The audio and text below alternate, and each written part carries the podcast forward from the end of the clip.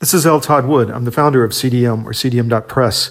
We have an article up on CDM right now about our president with an asterisk, Joe Biden, threatening the American people, essentially blackmailing us. If we don't give him $80 billion for Ukraine, he's going to send our sons and daughters to the meat grinder in Ukraine to fight Russian troops.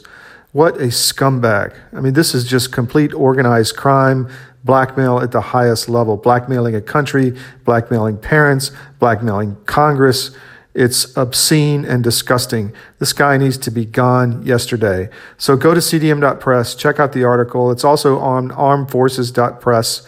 And we're going to continue reporting on this story because it's just completely unacceptable.